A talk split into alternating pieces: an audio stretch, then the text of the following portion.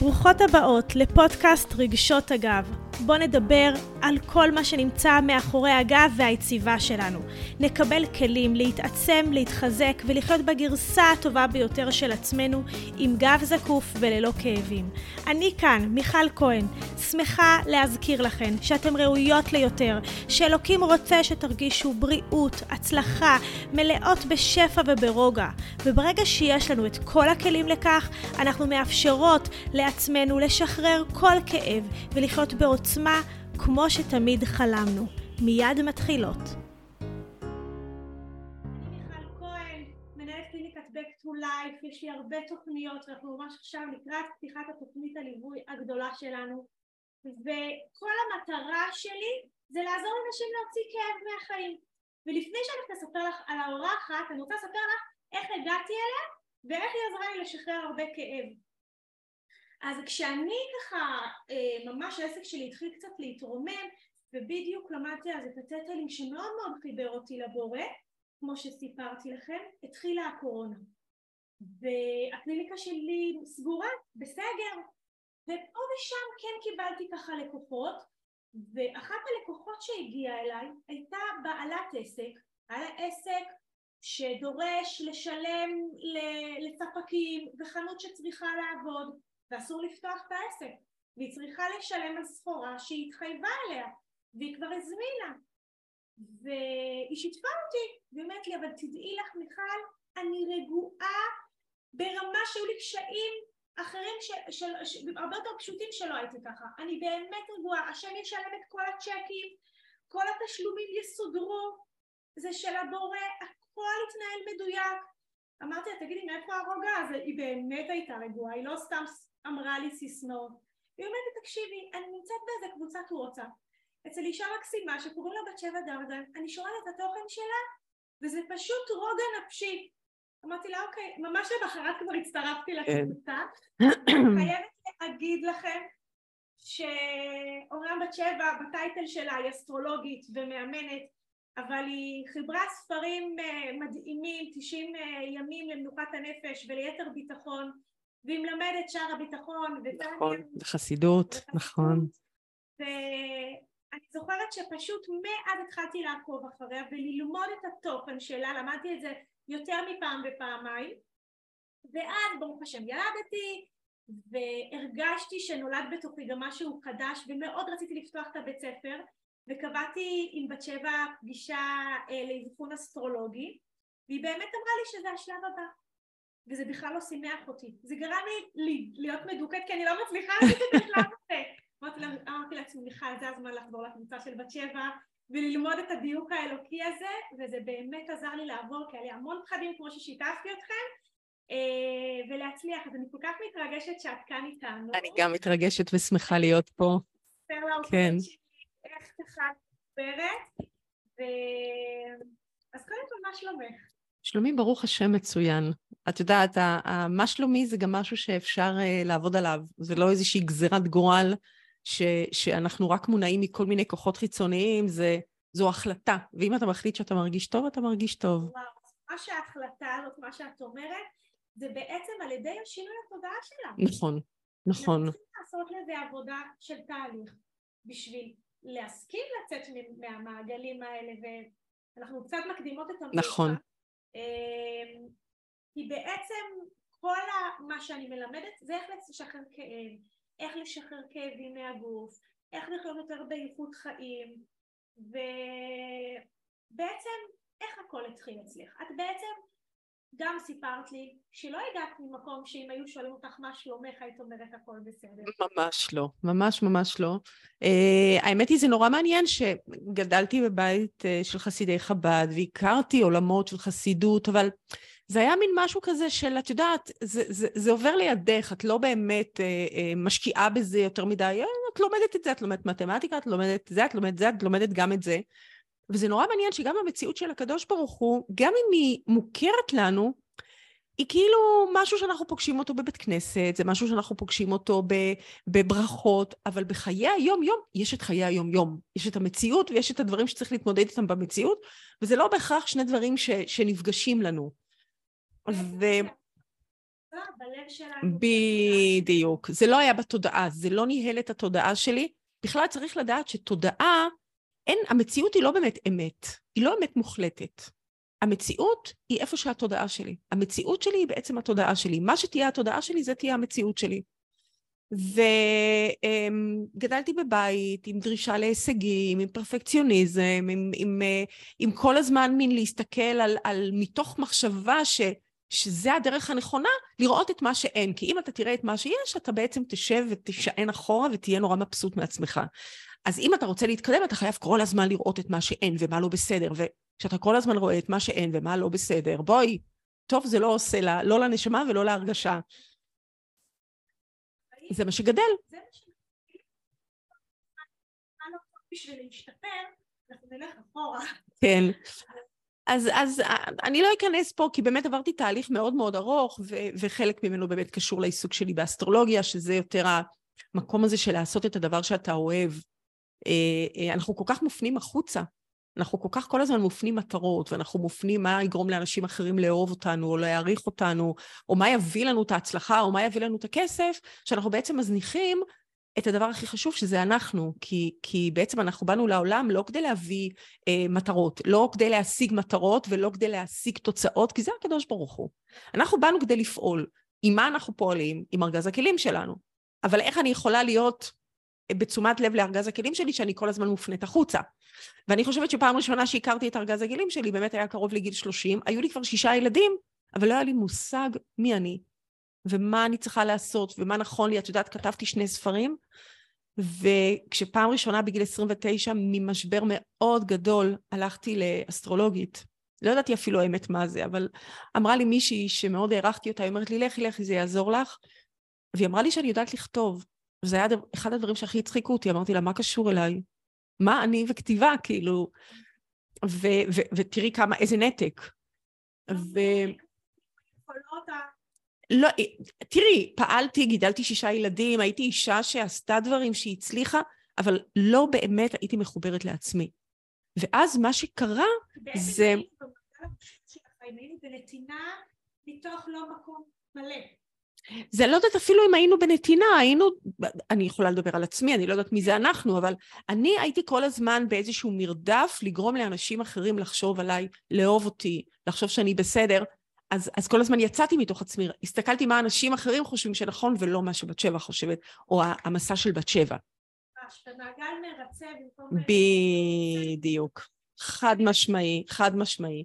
אבל העניין הזה עם שער הביטחון זה בעצם התחיל מזה שאני, אחרי כמה שנים אני התגרשתי, היו לי אז שבעה ילדים, ובעצם התחלתי לעשות את המסע שלי בעולם לבד פעם ראשונה. התחתנתי מאוד מאוד צעירה, זאת אומרת עברתי מרשות אבא שלי לרשות בעלי, אה, לא באמת ידעתי איך מתנהלים עם כסף, ו- ונכנסתי שם לאיזושהי סחרחרה, אה, שמתוך איזשהו רצון מאוד גדול לשפר את חיי ולהשיג את הדבר שכולנו רוצים שזה ביטחון כלכלי, איבדתי בעצם את כל מה שהיה לי. ממש ברמה של, היו לי כמה מאות אלפי שקלים שקיבלתי ממכירת דירה, אה, קיבלתי החלטה שגויה בכל קנה מידה, שמחתי על אנשים שלא צריך לסמוך. לא רק שאיבדתי את כל מה שהיה לי, נכנסתי לחובות. ואז בעצם התחלתי איזשהו מסע, אה, אה, שבמסע הזה אני בעצם אומרת לעצמי, הדבר היחיד שיכול להציל אותך זאת את. אבל כשאת בתנועה כזאת, אז הערימות של דברים, הסלעים שיש לך על הכתפיים, לא נותנים לך באמת לראות דברים. את, את כמו איזשהו אה, אה, עכבר שרץ באיזה, באיזה גלגל כזה, ורץ, רץ, רץ, רץ, רץ, לא מצליח לראות לא ימינה ולא שמאלה. והמדהים שהגיעו כל כך הרבה ניסים לחיים שלי, אבל את יודעת, עצרתי, אמרתי תודה רבה, אמרתי מזמור לתודה, אבל הדבר הבא שעשיתי זה שוב, אני, אני, אני, אני, אני, כי אם אני לא אעשה, זאת אומרת, לא יכולתי אפילו לראות את הניסים או את הדברים שקרו, כי הייתי בתוך איזשהו... וואי, זה ממש מה שסיפרתי בוובינר האחרון על עצמי. כאילו באמת, מרוב שאנחנו בלופ של הישרדות, הייתי בהישרדות, חד, לא ראיתי כלום. לא, לא רואים לראות את הטוב. לא ראיתי שום דבר, והקדוש ברוך הוא, תקשיבי, הייתי מתכננת, אני אלופה בלתכנן, וכל חודש היה לי ברור איך אני מגייסת את הכסף כדי לשלם את החובות שיש לי, כי היו לי חובות מטורפים, מעבר לזה שגם לא היה ביטחון, אז הסטרס היה נוראי, ואיכשהו כל מה שהייתי מתכננת, כל חודש מחדש, לא היה יוצא לפועל, אבל היו ברגע האחרון קורים דברים אחרים. באמת, אני לא, היום כשאני יושבת, אני לא, אני לא צריכה להבין מה היה שם. ראיתי את הניסים בעיניים, ראיתי שכל מה שאני עושה זה שטויות במיץ עגבניות, ויש מישהו אחר שהיד שלו בוחשת שם בתוך החשבון בנק שלי, וכלום. אבל אני אומרת תודה רבה, והשלב הבא זה שוב להתחיל לתכנן, כי אם אני לא אתכנן, אם אני לא אקח אחריות, אם אני, אני, אני, אני, אני, כלום לא יהיה. בעצם את מתארת פה המון אה, שליטה. שליטה וחרדות והישרדות, ורק דרך אחת. רק דרך אחת, ואם בדרך הזה זה לא עובר, אז צריך להפעיל כוח, ואם לא עובד בכוח, מפעילים עוד יותר כוח, ועוד ועוד ועוד ועוד ועוד. אני חושבת שה... אני תמיד מספרת שנקודת התפנית לפעמים, קורים כל מיני דברים שרק במבט לאחור אנחנו מבינים שזו הייתה נקודת תפנית. הייתה לי חברה שקצת הייתה עושה מסאז'ים וכל מיני כאלה, והיא ראתה אותי שאני כולי, וגם, דרך אגב, לא סיפרתי לאף אחד כלום. כי הכישלון היה רק שלי, שזה עוד אחד מסממני ה... לא יכולת לשתף. אף אחד לא ידע. כן. אף אחד לא ידע, הייתי פשוט... כי זה כישלון. כי אסור, אסור. כן, אנשי השליטה, אנשי השליטה, ו... אז לא סיפרתי לה כלום, נמנעתי באמת מהמון קשרים, כדי חס וחלילה שאף אחד לא ידע מה קורה אצלי בבית. וכשהיא עשתה לי מסאז' ככה, ממש לקראת הסוף, היא נוגעת לי בפנים, והיא אומרת לי, את יודעת, כל השרירים שלך, אלה שמגיעים לעיניים ולאוזניים, הכל היא אומרת לי מכווץ. אז היא מסתכלת עליי והיא אומרת לי, מה את לא רוצה לראות ולשמוע? ובזה זה, כן, וזה נשאר שם. אבל אני זוכרת שאני חוזרת הביתה ואני אומרת, זה, זה, זה כאילו המשיך להתגלגל לי. השאלה שלה. כן, מה אני לא רוצה לראות ולשמוע? אני רוצה רגע להתעכב על זה, כי סליחה שאני קוטעת אותך. כן. הכשרה, מטפלות בנערות. כן. ואני מלמדת אותם תוך כדי טיפול על ידי ההרגשה של הגוף, לשאול שאלות את הלקוחה, hmm. ותראו מה שאלות, גם אם אין תשובות, נכון. יכולות לעשות. למה כשאנחנו פתאום מבינות, אז אם יש כאן כאלה שעוסקות בתנועת המדע ושומרות אותנו, כמה להביא לחדר הטיפולים את הכלים התודעתיים, הרגשיים, כמה זה יכול לפתוח. אני, דרך אגב, אני רוצה גם לחזק את מה שאת אומרת, שהרבה פעמים אנחנו נורא רוצים להיות מטפלים טובים ומאמנים טובים, אז אנחנו לא שואלים, אנחנו אומרים. אנחנו קובעים. לפעמים בשביל המטופל, שאלה היא הרבה יותר משמעותית מאשר קביעה. אבל שאלה נשמעת לנו אולי פחות מקצועית. את הרי צריכה לדעת, את מטפלת, לא, לא, לא. חלק מהתפקיד שלנו זה לשאול שאלות ולהשאיר. אל תחכי אפילו לתשובה. תשאלי ותני לבן אדם ללכת עם זה הביתה. מקבלת שאלה, יש עוד מלא מלא תשובות. נכון. והמון סיפורים, כי הסיפור הוא לא הסיפור. והרבה יותר אפשרויות, זה כמו ש... זה, זה סוג של ההרפאיה הזו, וזה פותח עוד כן. תודעה. אז בעצם את מספרת שהשאלה המשיכה להדהד בתוכו. נכון, ואז גם אני חושבת שבאמת אחד הניסים שהקדוש ברוך הוא אה, אה, ברא בעולם זה היכולת שלנו להתרגל. אז גם אם המצב שלי לא השתפר, הייתי כבר רגילה לסטרס. את, את אפילו לסטרס מתרגלת. אז נהייתה לי קצת יותר פניות באמת בשביל להתחיל לחפש, לשאול. אני זוכרת שעברה לי המחשבה של, אומרים שהקדוש ברוך הוא טוב. לא יכול להיות שהוא עושה לי את זה סתם. וגם בוא נגיד שעשיתי שטויות ולא לקחתי אחריות כמו שצריך על הכסף שלי. כמה זמן מענישים בן אדם? חייב להיות פה משהו מעבר, חייבת להיות משמעות לדבר הזה שאני עוברת. ואז התפניתי קצת יותר בשביל להתחיל לשאול ולבדוק וללמוד, ובאמת להיכנס קצת יותר לנושא של חסידות, ובאמת, דברים, גם הרגשתי שדברים קצת מתחילים להשתפר, ודברים מתחילים להיות קצת יותר טובים, ואני מתחילה קצת יותר להרפות, למרות שעדיין הכישלון היה לשמי. ובסוף החודש הדברים לא הסתדרו, זאת עדיין אני הייתי שלא מגיעה לתוצאות שאני אמרתי שצריך להגיע אליהן. זוועה, מאוד. ואז התחתנתי, ברוך השם, אני כבר נשואה אה, עוד מעט תשע שנים, אה, ו- ואני תמיד אומרת שכשאנחנו צריכים, אה, כש- כל אחד מאיתנו, הקדוש ברוך הוא, לוקח איזשהו תחום בחיים ואומר, דרך זה אני אעביר אותך את השיעורים שלך. אז אצל אחד זה כסף, ואצל אחד זה זוגיות, ואצל אחד זה בריאות, ואצל כל אחד. ואנחנו בטוחים שאם רק נפתור את זה, אז בעצם, אם אני, נגיד, אגרום לכאב להפסיק לכאוב לי, פתרתי את הבעיות שלי. או אם אני אה, אתחתן, גמרתי עם הבעיות שלי. או אם אני אשיג כסף, גמרתי עם הבעיות. לא, אבל אם יש משהו בתוכך שאתה צריך לתקן, ואת בטח מכירה את זה מעולמות של כאב, את יכולה לקחת אנטיביוטיקה ואיכשהו לרפא את, את הכאב החיצוני, אבל אם את לא מטפלת במקור של הכאב, הוא יחזור עוד פעם בצורה אחרת, במקום אחר. אז כשהתחתנתי, עם מי התחתנתי? עם בן אדם שמסובך יותר ממני כלכלית. כדי שנוכל להמשיך, ביחד את ה... כן, כן, כי לא סיימתי שם את, ה, את השיעור שלי בעניין הזה. אבל אז באמת, אני זוכרת יום אחד בעלי חוזר מבית כנסת ואומר, תשמעי, את מכירה את זה שכשיש לנו איזושהי בעיה, סגולות זה הדבר שאנחנו... היינו סגולים מרוב סגולות כדי לנסות uh, לפתור את הבעיות הכלכליות שלנו. ואז הוא סיפר לי שהוא שמע על סגולה של uh, uh, ללמוד את שער הביטחון כל יום, עשר שורות, ללמוד את שער הביטחון, וכל הבעיות הכלכליות שלך uh, נפתרות לך. Uh, ולא הכרתי. לא הכרתי לא את חובת הלבבות ולא את שער הביטחון לפני, לא למדתי את זה בבית ספר. Uh, וזה הפך לי את העולם. זה הפך לי את החיים. התחלתי ללמוד את זה בשיא הרצינות, ואני, לכל דבר שאני נכנסת, אני מאוד אוהבת ללמוד. אמ, ואני באמת חושבת שהתובנה הראשונה, המשמעותית ביותר שהבנתי מהלמידה של שער הביטחון כשהתחלתי, זה שאם אני רוצה שחיי ישתפרו, וישתפרו באמת, אני צריכה פשוט לקום, לפנות את הכיסא של הבוס, ולעבור לכיסא של השכיר. זאת אומרת, אלה החיים שלי, אבל אני שכירה. אני לא הבוס. אני לא זאת שקובעת את המטרות.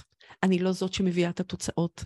אני לא זו שאומרת אפילו לאן צריך ללכת. ובואי, גם הכישלונות וגם ההצלחות הם לא על שמי, הם על שמו של הבוס. אני עובדת נאמנה. נאמנה, מוסרית, משקיענית, עושה את כל מה שצריך, אבל אני נהנית גם מחופשה וחופשת מחלה, ו- ואני נהנית מכל מיני בונוסים שהבוס נותן לי, ואני יכולה באמת ליהנות מהעבודה, כי יש משהו בלהיות עצמאי, למרות שאנשים חושבים שזו חגיגה נורא גדולה, אבל בואי, להיות עצמאי זה חתיכת ערימה של עול על הכתפיים, ובעצם אתה כבר לא... גם אם יש לך עסק עצמאי, אתה לא הבוס. לגמרי, אני תמיד אומרת, העסק שלי זה של הבורא. אני חושבת שיש אנשים שישמעו את מה שאת אומרת ויגידו, מה, מה הכוונה אני אספר פה? מה זאת אומרת? מה, אני לא אתכנן את החיים שלי? אני לא אתכנן מה אני צריך... תראי, הרעיון הוא בעצם, זה להבין שאנחנו באנו לעולם לא כדי להביא תוצאות. התוצאות היו פה עוד לפני שנולדנו.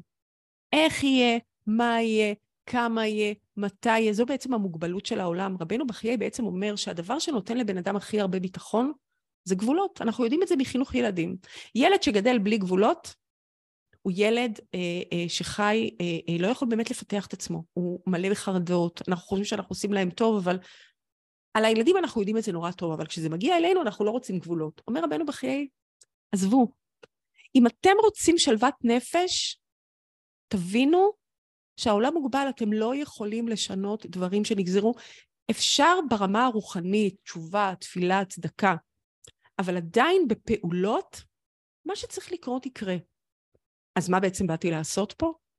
באתי להתפתח, באתי לצמוח, באתי לעשות את מה שאני אוהבת, באתי להיות שליחה, באתי לתת ערך לעולם. אבל כשאני מופנית תוצאה, כשאני אומרת, אוקיי, אני רוצה לפתוח עסק, מה אני אעשה? אם אני חושבת על תוצאות, איפה אני ארוויח כסף, איפה יהיה לי יותר לקוחות, איפה יהיה לי יותר אה, אה, אה, כבוד, אז מה בעצם אני עושה? אני מנסה לשלוט בדברים שאני לא יכולה לשלוט בהם. ואז אני עושה דברים שאני לא אוהבת. ואם אני עושה דברים שאני לא אוהבת, אני גם לא אהיה טובה במה שאני עושה. אין, אין, זה, זה, זה פשוט לא יעבוד. ואני כל הזמן אלך ליד החיים שלי ולא יהיה לי טוב, ואני אגיד, אוקיי, גם אם השגתי כסף, אבל אין לי כיף ואין לי הנאה ואני לא שמחה. אבל אם אני אומרת, מה שיקרה, מה שצריך לקרות, אין לי שליטה על זה. על מה כן יש לי שליטה? על למצוא את הדבר שאני טובה בו ולתת ערך לעולם. לעשות את העולם טוב יותר, לתקן את העולם, לתקן את עצמי, כי בשביל זה ירדתי. אז אני צריכה פתאום להסתכל יותר פנימה ולשאול את עצמי, מה אני אוהבת לעשות? במה אני טובה? איך אני יכולה להוסיף ערך לעצמי, לאנשים אחרים? ואז, מה זה בעצם שפע? שפע זה השפעה. תשפיעי החוצה, העולם ישפיע עליי חזרה, ייתן לך ערך. לא פלא הפרק הזה יוצא אחרי הפרק של השפע שהקלטתי בפסח.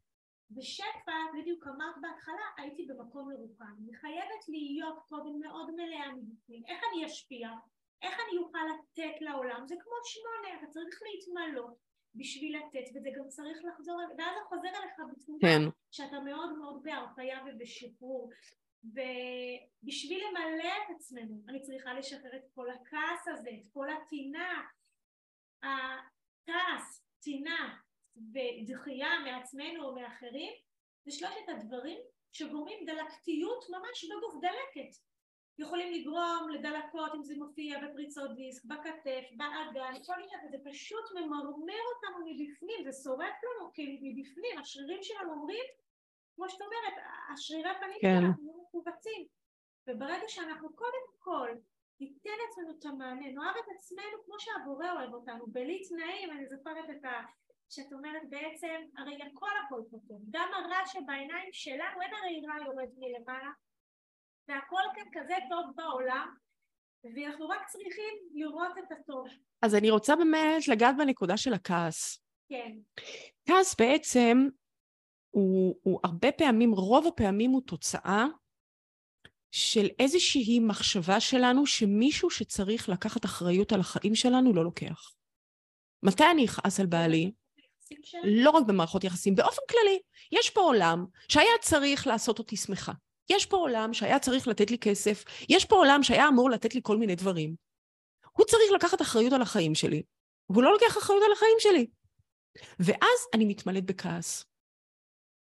כשבעצם מה שאומרת מידת הביטחון היא ככה, יש לך בחירה מי ייקח אחריות על החיים שלך. בכלל צריך לדעת שהאחריות יכולה להתקיים רק כשיש אחראי אחד.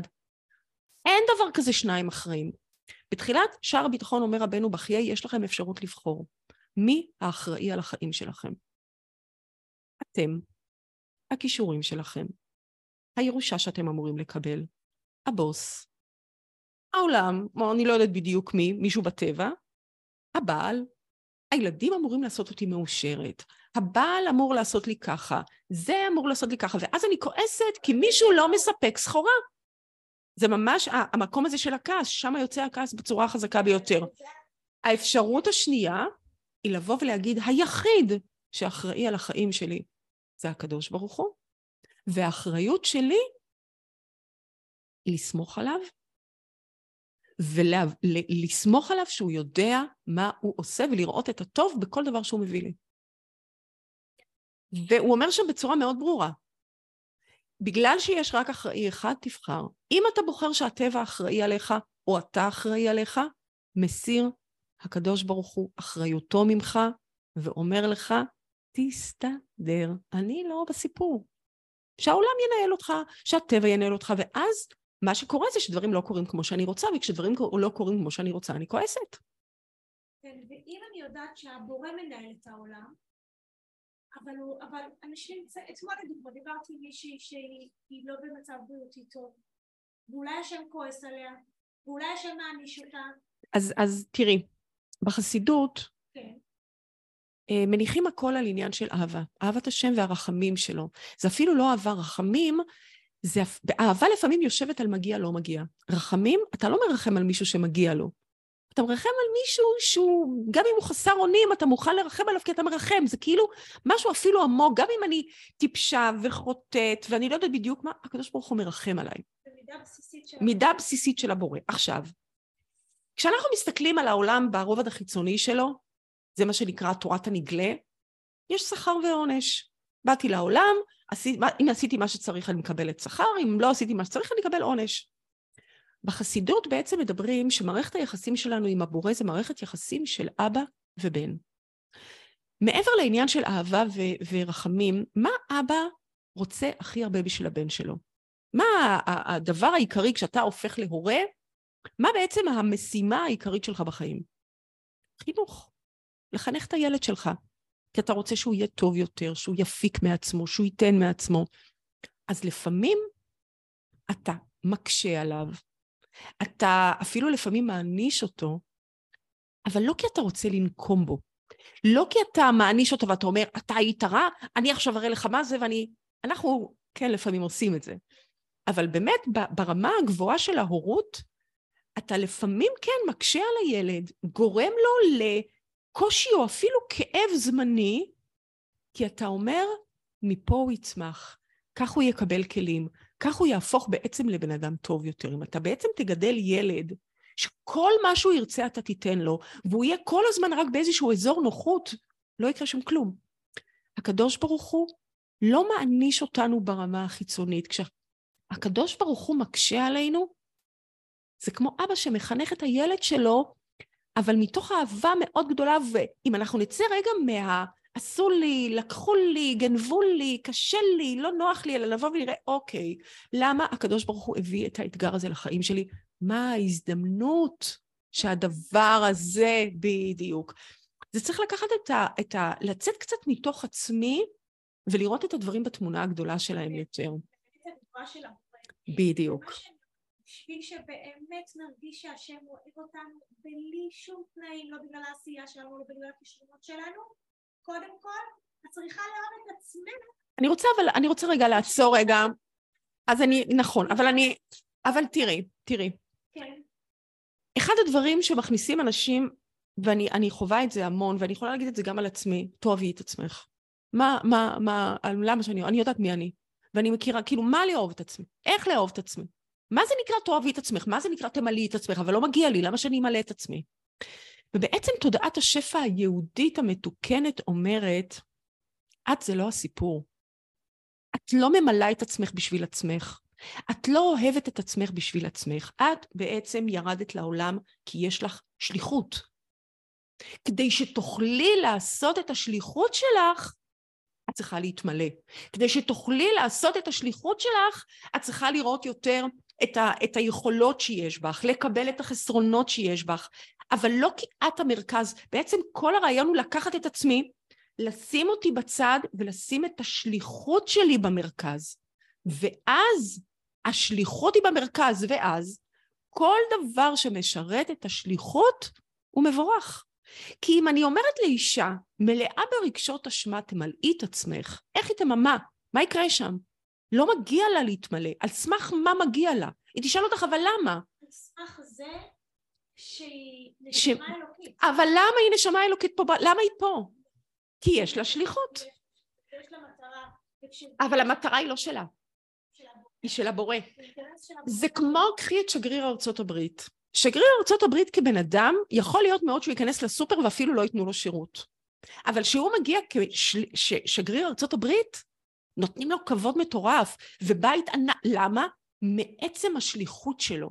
זאת אומרת, אם את מסתכלת על עצמך כעצמך, ואת אומרת, אני, אני מגיע לי, אני מגיע... באיזשהו שלב נוצרים שם קונפליקטים, באיזשהו שלב, אז עשיתי משהו לא בסדר, אז עכשיו לא מגיע לי. אבל אם אני אומרת, זה בכלל, אני לא הסיפור, אני צינור. אני בעצם פה כלי למלא את השליחות של הקדוש ברוך הוא. אני שואלת אותו, אני מסתכלת על החיים שלי, אני מסתכלת מסביב, אני שואלת מה השליחות שלי. אני מתחילה לתת ערך לעולם, אבל בגלל שאני נותנת ערך לעולם, יש לי ערך מעצם זה שאני נותנת ערך לאחרים. זאת אומרת, השליחות, גם אם אני עדיין לא עושה אותה, היא חייבת להיות הבסיס. את יודעת, סבתא שלי, עליה השלום, הייתה אישה באמת מדהימה, והיו לה 14 ילדים. היא עוד הייתה לפני השנים של העצמה נשית, בסדר? וכל יום בשעות הצהריים היא הייתה נכנסת למטבח, סוגרת את הדלת על מנעול ואומרת לילדים, אני עושה לכם אימא בריאה. והייתה מתיישבת לאכול. מה שאבל הניע אותה, זה היה ההבנה שאם היא רוצה למלא את השליחות שלה כאימא כמו שצריך, היא חייבת להיות שבעה. את לא יכולה להאכיל ילדים כשאת עצמך רעבה. כשאת לא נותנת לעצמך את מה שאת צריכה, וגם אם את צריכה לקחת לעצמך שעה של חופש ולצאת החוצה ולקחת בייביסיטר, מעולה. אבל מה שצריך להיות שם בבסיס זה אני אעשה את השליחות שלי בצורה הרבה יותר טובה אם אני אצא עכשיו לשעה של חופש, ולא מגיע לי. למה מגיע לך? איך הצדקת את המגיע לך הזה? ו- וזה דקות שיכולה לפתור להמון אנשים קושי שם במקום הזה של... כן. זה שליחות בעולם, כל אחד מאיתנו ירד לעולם. לא, לא, לא, לא, לא, זה יכול להיות לחייך על השכנים. כן, לא צריך עכשיו להגיד, אוקיי, אז מה השליחות שלי ואני מחפשת איזה משהו ש... לא, לא, חד משמעית לא. להיות איפה, במקום שאת נמצאת כבר עכשיו יש לך שליחות. במקום שאת הרגע שם, יש שם מלא... שם ההשגחה הפרטית, המקום שאת נמצאת בו זו השגחה פרטית, ואם הקדוש ברוך הוא הביא אותך למקום מסוים, לעיר מסוימת, למקום עבודה מסוים, את צריכה להיות שם. כן. וככל שגם אנחנו נצליח לראות שם את האהבה הגדולה, שם את השליחות שלנו, נוכל להיפתח לעוד ערוצים חדשים. כי השפע יכול להגיע בדרכים לא צפויות, ממקומות לא צפויים, ודווקא לפעמים במקקומות ששמנו שם אפס מאמץ, כי יש מישהו שמנהיג שם מלמעלה. כן, כן. כמו שאת אומרת. אז בעצם את אומרת שהיית במצב קשה ואיך עברת את כל זה, אבל אם יש עכשיו אישה שמקשיבה לנו והיא שומעת, וזה מילים מאוד גבוהות, חוץ מזה שאנחנו להמליץ לה בפורם לשמוע את התכנים שלך, אה, מה, מה, מה השלב הראשון שהיא תעשה? להתחיל ללמוד את שער הביטחון. אז אה, יש פשוט להצטרף. להתחיל ללמוד, אני אגיד לך גם למה, תראי. יש דרך מהירה ויש דרך קצרה. יש, את יודעת, הדרך ארוכה שהיא קצרה ודרך קצרה שהיא ארוכה. דרך קצרה, היום אנחנו אוהבים את הדרך הקצרה. תני לי טיפים. תני, נשים באות, נו, תני לי איזה שלושה טיפים, תני לי איזה זה, תני לי איזה פתרון, אתה יודע, נורא נורא אוהבים את הדבר הזה. אה, נורא אוהבים להתלהב ולהתרגש, מביאים אנשים, מספרים להם כל מיני סיפורים, והלב שלהם מתרגש, ותודעת שפע, ואומרים להם כל מיני זה, אבל לא קורה שם כלום. לא נוצר שינוי, לא קורה שום דבר. וזו דרך קצרה שהיא ארוכה, כי בסופו של דבר את לא מגיעה לאף מקום. יש דרך ארוכה שהיא קצרה. הדרך הארוכה שהיא קצרה מתחילה קודם כל בלהבין. בואי תביני איך העולם בנוי, מה מנהל את העולם, למה את פה, איך דברים מתרחשים. זה ייקח קצת יותר זמן. נכון שזה לא טיפים ומחר בבוקר, אבל גם עם טיפים בסוף את לא עושה כלום. את צריכה קודם כל שיהיה כלי שיוכל להכיל את הטיפים ואת כל הדברים האלה. ולאט לאט לאט להתחיל לצבור ידע, ולהתחיל ליצור שינויים קטנים, קטנטנים, מזעריים, בהתנהגות שלך. זאת אומרת, גם למידה וגם שינוי תודעתי, שהוא לא לוקח, הוא לא, הוא לא, אה, אה, זה כמו שתלמדי נשים על, על החשיבות של היציבה, אבל אם לא תתני להם תרגילים והם יעשו את התרגילים, לא יקרה שם כלום. אם הם לא יתחילו ללכת אה, כמו שהן צריכות ללכת, עם כל הכבוד לתודעה, והן מבינות ומבינות, זה לא... וגם להפך, רק יעשו לדעתי בעיניי את התרגילים. בלי תודעה, חד משמעית. זה גם כל הקורסים שלי כאלה משולבים, יש גם את כל הקטע בדיוק. כל הקטע הרגשי, מענה לכאב והמנטלית, לדעתי שנבין מה קורה. תראי, אני חושבת שאם אנחנו ננסה לראות את הצעד הראשון, בפסיכולוגיה שמדברים על כאב, אומרים שתמצית הכאב נמצאת בפער בין הרצוי למצוי. איך אני רוצה שהחיים שלי יהיו, ואיך החיים שלי. ממש יש שקופית בתוך העבודה אוקיי. כן. זה, זה בעצם הרעיון. ואני חושבת שתודעת הביטחון בהשם היא בעצם נשענת על ההבנה שיש מישהו שיודע יותר טוב ממני מה נכון וטוב לי ברגע הזה. והאופטימיות שאני כן אעשה פעולות, והקדוש ברוך הוא ייקח איזושהי פעולה קטנה, קטנטנה שלי, וממנה יפתח לי אפשרויות, וממנה יפתח לי כל מיני דברים טובים שיגיעו עוד ועוד אל חיי. אבל אם אני אומרת, אין לי פער בחיים, אין לי שום פער, אני נמצאת כל רגע נתון בדיוק במקום שאני אמורה להיות בו. אם אני לא נשואה היום, כרגע, נכון לרגע זה, זה הדבר הכי נכון לי. אבל עוד חמש דקות זה יכול להשתנות. אבל יש לנו נטייה לחשוב שאם אני רוצה שדברים ישתפרו, אני צריכה להיות ממורמרת. אם אני רוצה שדברים ישתפרו, אני צריכה להגיד שלא טוב לי. כי אם אני אגיד שטוב לי, אז למה שישתפר? אם אני אגיד שטוב לי ברווקות, אז אני לא ארצה להתחתן. אבל דומה מושך דומה. את רוצה חיים מלאים, הרי למה את רוצה להתחתן? לא בשביל להתחתן, את רוצה שחייך יהיו מלאים. שחייך יהיו מלאים כבר עכשיו, ואז דומה מושך דומה. כי אחרת את יכולה דרך אגב להתחתן ולהישאר עם חיים ריקים. החתונה, המשרה, אפילו הגוף הבריא, אם לא יהיה שם משהו מבפנים, זה, זה לא יביא, לא, כן, זה לא יביא אותך לאף מקום. מה זה בעצם מייצר לנו? שלוות נפש. בדיוק. שהכל כל כך מדויק בכל רגע נתון, הכל באהבה אינסופית של הבורא, ואנחנו חיים בתדר הרבה יותר שמח, מלא, לנו. ופשוט אין כאבים פיזיים בגוף. אני רוצה רגע, אבל, אבל אה, אחד הדברים אני, ש, שאותי מאוד העסיקו, אני לא מתעסקת עם, אה, בכלל, נושאים גופניים, תמיד הייתי קצת רחוקה מהם, הייתי יותר במקום של תודעה ופחות. כן. אבל אין מה, מה לומר שהשנים של הסטרס עשו שמות בגב שלי, בכתפיים שלי, בשכמות שלי, בכל המקום הזה. ובאמת מה שקרה זה שבגלל שהייתי רק במקום של תודעה ולא התעסקתי עם הגוף שלי, נוצר פער מאוד גדול בין התודעה שלי לבין הגוף שלי. הייתה לי תודעה X וגוף שסיפר סיפור Y. הייתה לי תודעה של רגיעה וגוף שלא הפסיק לצרוח. אסור להזניח, זה אני לא צריכה להגיד לך. אתה חייב, המון פעמים אנחנו עושים קפיצות תודעתיות, והגוף נשאר מאחורה והוא נושא זיכרונות, והוא עדיין מספר סיפור אחר, וצריך לעבור איזשהו שלב כדי, כדי כל פעם לצמצם את הפערים ביניהם. לא סתם, בתוכניות שאנחנו ממש נוטות לשחרר צערות, והגוף גם על ידי... וחייבים. גם על ידי חיזוק פיזי, שמשפיע אוטומטית על... כן, שינוי תודעתי לא מספיק. הוא לא מספיק, הוא, הוא, הוא הכרחי. כן, את העבודה, כן, כי אני, אני ממש, אני זוכרת שכל פעם הייתי באה למאמנת שלי והייתי אומרת לה, תקשיבי, אבל אני יודעת שאני רגועה, אני לא חיה בסרט, אני באמת רגועה. למה הגב שלי צורח? למה הכתפיים שלי, השכמות שלי? סבלתי עד שלא הבנתי שאני צריכה ללכת לטפל בזה. אז הנה כבר אתם מקבלות שבאמת אנחנו יש לנו את הצורך גם לטפל ברמה של גם תרגול, גם הגוף שלנו, וזה חלק גם מהשליחות שלנו, וזה חלק גם מהשפע שלנו. כשאת תחזקי את, ה, את הבית של הנשמה שלך, את הגוף הפיזי שלך, חד משמעית.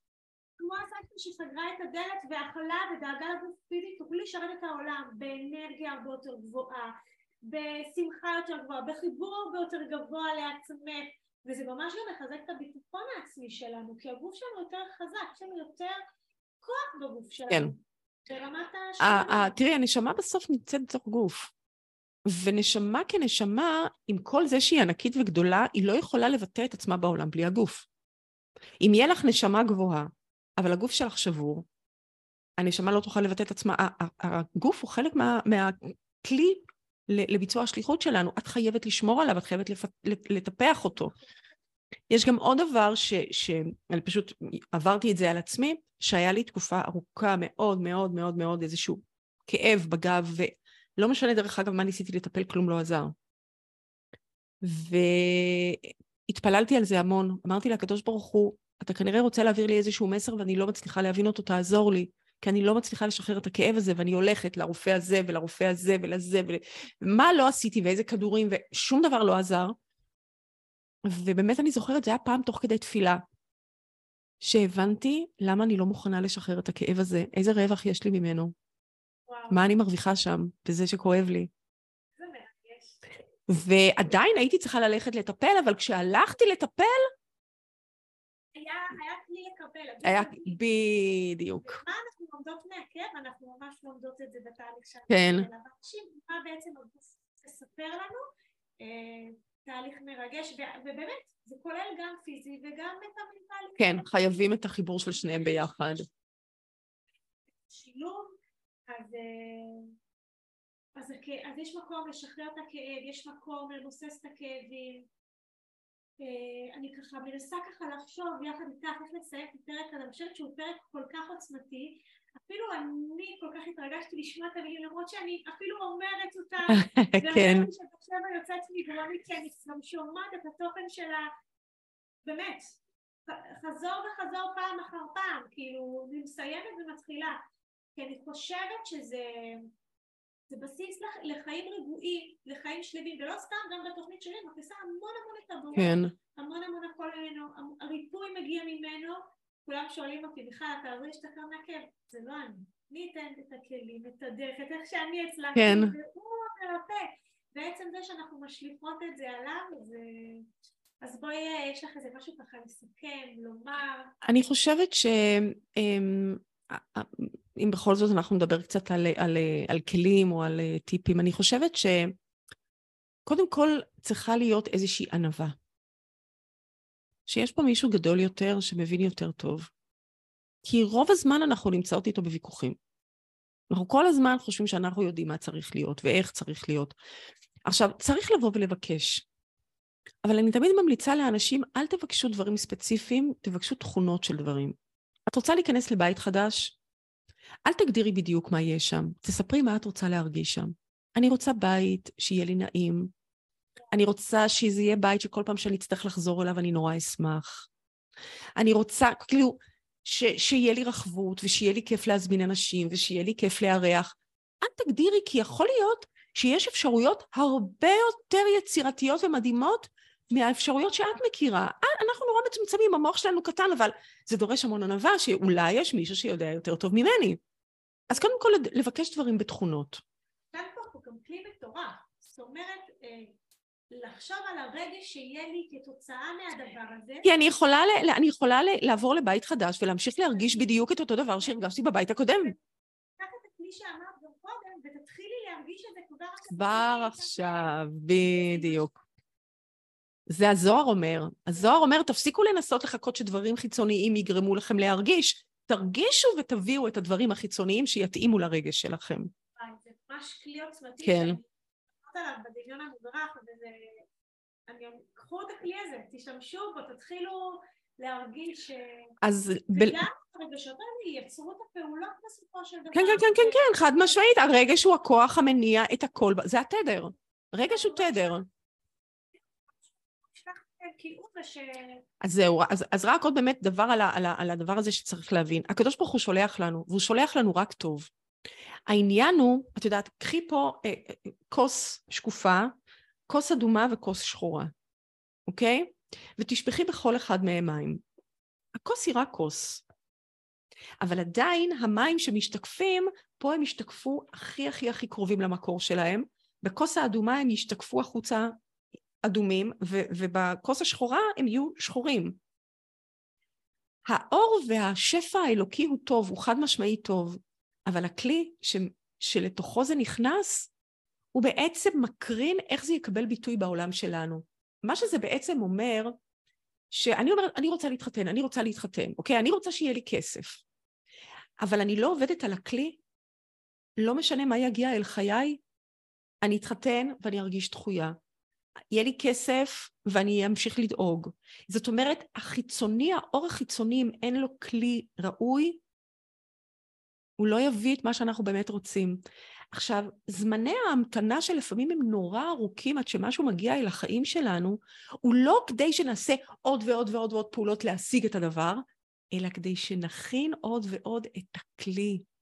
אנחנו לא אמורים להביא את הזיווג שלנו, אנחנו אמורים להכין את הכלי שיוכל, כשזה כבר יבוא, שאני אוציא מזה את המיטב. אני לא אמורה לגרום שאני אקבל עוד 80 אלף שקל בחודש. אם אני צריכה לקבל, אני אקבל, אם אני לא צריכה לקבל, אני לא אקבל. אני צריכה להכין את הכלי. כי הכלי לא יהיה מוכן, יבואו 80 אלף שקל, או שהם ייעלמו, או שאני רק אהיה יותר אה, ממורמרת ודאוגה ולחוצה, ולא יקרה. וזו העבודה היחידה שלנו בעולם, לעבוד על הכלי, להיות בפעולות, לעשות אותנו אנשים איכותיים יותר וטובים יותר ואת העולם ולתקן התוצאות, זה צריך להשאיר לקדוש ברוך הוא, הוא יביא, וכמה שהכלים יהיו יותר נקיים, נרגיש את האור ואת הטוב של הקדוש ברוך הוא בצורה הרבה יותר קרובה למקור, והמקור הוא מדהים. כל מילה זהב, אפילו אני מתחזקת פה ואומרת, מיכל, את, את שומעת את המילים, את נזכרת בהן שוב פעם, את מחבירה אותם לעצמך? איזה מרגש. איזה טוב, יופי. באמת מתרגשת. כל מי שכאן שומעת את הפרק הזה, ונהנתה ממנו, אתם מוזמנות לשתף, לעלות לסטורי, לעלות לכם לסטטוס, לשתף חברות, מוזמנות גם לשמוע ממני פרטים על התוכנית ליווי הקרובה שלנו ועל התוכניות שלנו ולשמוע גם עוד פרקים נפלאים כאן בפודקאסט רגשות אגב. אז uh, תודה שהייתם איתנו, תודה לבת תודה לך מיכל. להקליט את הפרק הכל כך מרגש, הכל כך מקודש, לנו כל כך הרבה אילוצים וקשיים בהתחלה, ואני בטוחה שזה יעשה טוב להרבה הרבה נשים בסייעת. בעזרת השם. אנחנו עושים את ההשתדלות. הקדוש ברוך הוא יעשה את השאר, בדיוק. שולחות את השפע אליכם. באהבה ענקית. תודה לכל שהייתם איתנו בעוד פרק מעצים בפודקאסט רגשות אגב. אני אשמח כל כך אם תשתפו את הפודקאסט לעוד חברות, כדי שעוד שפע יזרום בעולם ויחזור אליכם חזרה. ככל שנעשה טוב לסביבה שלנו, אז הטוב יחזור אלינו בכפליים. אז דרגו את הפודקאסט, שתפו, ואל תשכחו לספר לי איך היה. אני מזמינה אתכם לעוד מגוון תכנים וקורסים לשפר את איכות החיים. אנחנו כאן תמיד לייעץ לכם באהבה.